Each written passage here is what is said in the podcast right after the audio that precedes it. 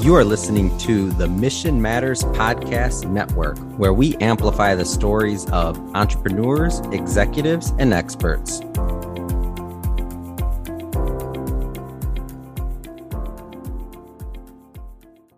Hi, everyone.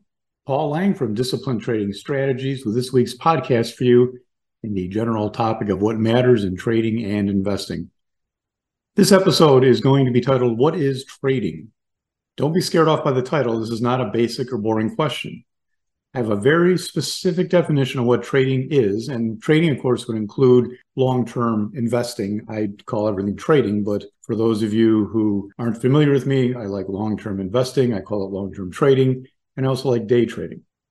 The definition is not what most people think. I laugh when someone says, oh, you have to be trading crypto. That's where the money is. Really?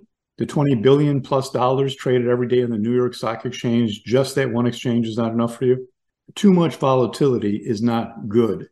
People have this concept that you have to lash on to some crazy stock or some crazy security or day where things are going to go from zero to 100. That's not how you make money because it doesn't happen that way. And the ones that do have those big moves are very difficult to handle. Trading should be boring and you should make your money from just common, ordinary stocks or whatever you like to trade. Understanding what trading actually is or what it should be is the first step toward actually making money. Since we're defining a term, let's start with what Webster says. Webster defines trading as, quote, to engage in frequent buying and selling of stocks or commodities, usually in search of quick profits Notice the key words here that Webster knew to include in search of, making an implication, of course, that quick profits are ever so elusive. This definition works fine if you're learning English as a second language. It gives you some notion of what the word means, but it doesn't do justice to the process. I'd like to use this podcast to discuss with you some ideas regarding what makes up the essence of trading. This will be my definition. You don't have to agree with it, but perhaps if you listen closely, you may get your mind open to some ideas and may even get some light bulb moments. Before we actually get to my definition, though, I'd like to take you on a little journey that most people go through whenever they try to make money in whatever market you want, whether it's Forex or stocks or trading crypto or futures, whatever it is. Many people initially start off with the thought of investing in the market by what I would call placing a bet on the future of, let's say, the stock market as a whole. Usually the bet is the market's going up. So they take all their money, they make this bet that, hey, let's put it in the market now because it's going to keep going up. For those who decide to make income by actively trading, they usually feel the market is easy. They've been inspired by a great book or a not so great book, or a seminar or a free infomercial. They probably have heard of great success and been introduced to a strategy that worked one time and feel that since they're clearly above average in both intellect and perseverance, that the stock market game should be easy and just another easy conquest for them. Their definition of trading is likely something along the lines of buy low and sell high over and over again to produce a profit.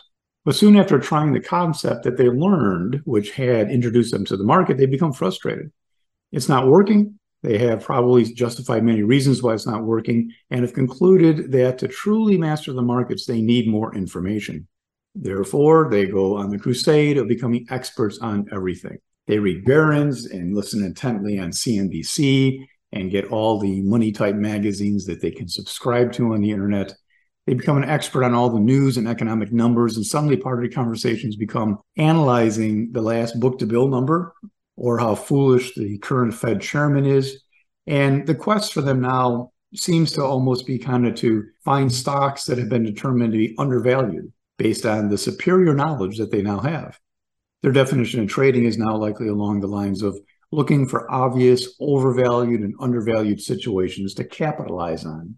But unfortunately, they soon discover that undervalued does not necessarily mean the price is going to rally. And if it does, their timing may be so far off that being right didn't even matter. They also find that they're not right very much. And they also discover that undervalued goes hand in hand with really, really weak. And they're now starting to think that they are missing something. Remember, every stock on the way to zero seems like a great value to any kind of value investor. Lots of stocks go to zero.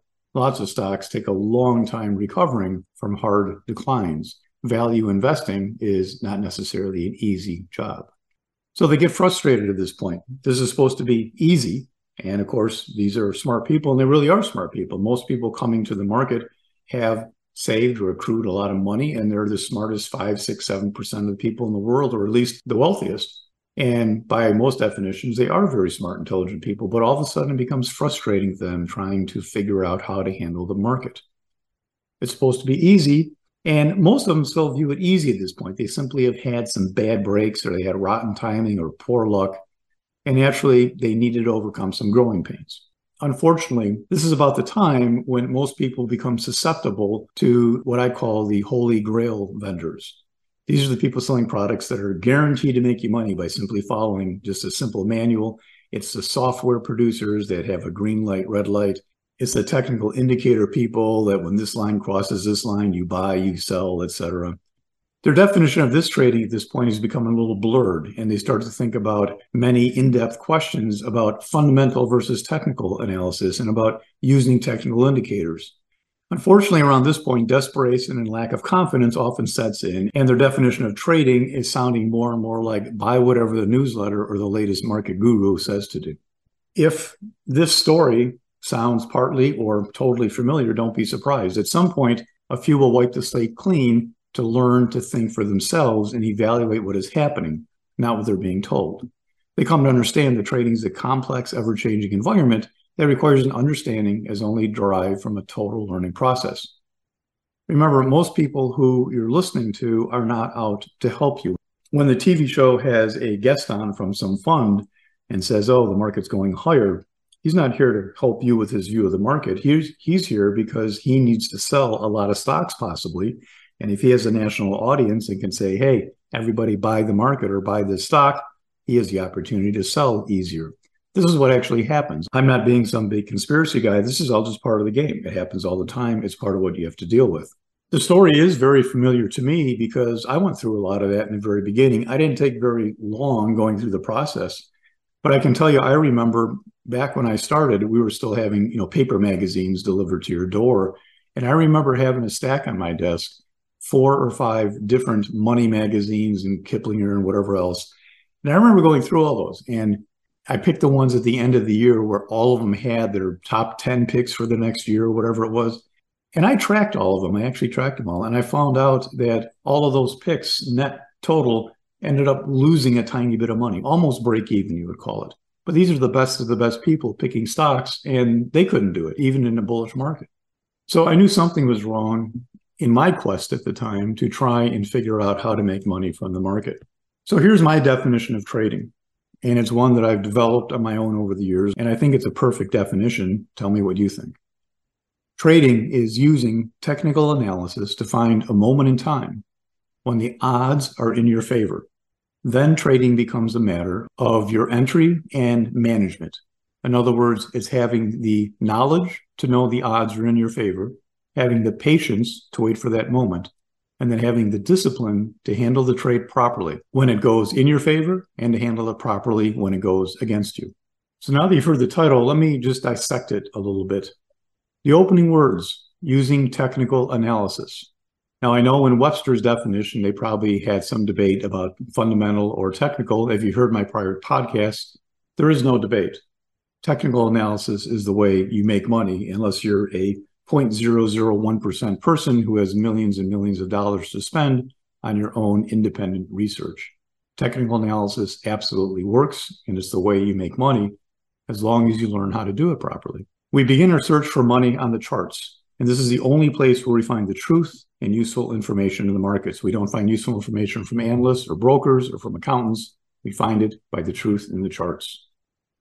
Remember those three initials, KPD the knowledge to know when the odds are in your favor, the patience to wait for that moment, and then the discipline to handle the trade properly. Those are three key things that actually end careers for most traders and investors. To me, the knowledge in technical analysis is finding that moment in time that's hard to explain in a short podcast and without charts in front of me.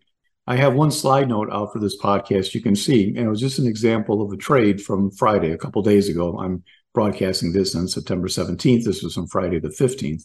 And you can read what it says on the slide note, but basically it's kind of mocking the fact that that morning there were two big economic numbers out at 8:30, and there were two more big numbers out right at 9:15. There's another number coming out at 10 o'clock. All the confusion about interest rates, all the confusion about the economy and these numbers and what the people thought about them, et cetera, et cetera, et cetera. None of that matters. I didn't listen to any of that. I don't care about any of that. I had a chart in mind that I found the night before when I was doing my scans. It was a chart. I had several charts in mind. I always have several things I do scanning, find charts that I think have that moment in time potential. But that's not all it takes. You then need to have the right market timing, the right entry. So I always have a few things in front of me. But the chart there of Marvell was an example of something that did just what I wanted it to do. And I didn't care about any of the news, anything going on. Here is a chart in front of me that I know would drop, and I felt would drop a fair amount. If you were to take a thousand shares of that, it would have cost you about eleven or twelve thousand dollars in a day trading account in order to be able to do that trade. The risk would have been five hundred dollars, and the profit was about eight hundred dollars in ninety minutes. This is what we do as a day trader. I'm not a frantic day trader. This is a ninety minute trade. It's actually kind of fast for me sometimes. Sometimes I try to let them go all day long, but this one really kind of hit bottom in that opening ninety minutes. But that's what trading's about. It's about finding those little moments on a chart. I don't care about anything else. I don't care about any other discussion. This is all there is to trading. Now, you may think, okay, well, that's a day trade less than 90 minutes, but certainly you care about these things for longer term investments. And the answer is no, I do not. A chart that I'll be looking for for longer term investments, of course, would be a bigger time frame. It would be a weekly chart, a monthly chart, a daily chart, but the concept is exactly the same. You can find moments in time where you can say, hey, you know what? If that gets selling here or if that gets buying here, this could be the birthplace for a good move. Now, the birthplace for a good move is a day trade. To drop for 90 minutes is a home run. If you were looking for the birthplace for a move on a longer term trade, getting it to move for several weeks is a home run. And that's your goal. I have on my computer about between 80 and 100 topics I can talk about. And I'm going to keep talking about these every week. Some will be boring to some of you, some will be more exciting. But trading is supposed to be boring. It's not supposed to be exciting and thrilling. And wow, crypto went up 30% today. That's not what it's about. It's about finding a chart where you have some precision, where you have confidence, where you know where it's going, where you're able to manage the trade properly and actually make money from the move that comes. I bet most of you listening to me have a difficult time doing just that. Trading successfully comes from confidence, and confidence comes from knowing what you're doing and then incrementally moving up your risk amounts starting at zero as you prove that you know what you're doing and finding those nice little moments that you like as a trader. Everyone can have a different favorite chart, favorite moment. Once you know how to read a chart, there's lots of things you can do. I hope you're enjoying these podcasts. You can always feel free to email me. If you look at the slide notes, you'll see the website Disciplined Trading Strategies, and I'm simply Paul, P A U L, at disciplinedtradingstrategies.com. I'll see you all next week for the next session. Good trading, everybody. This has been a Mission Matters Network production. Listen to this show and browse our entire catalog by visiting missionmatters.com.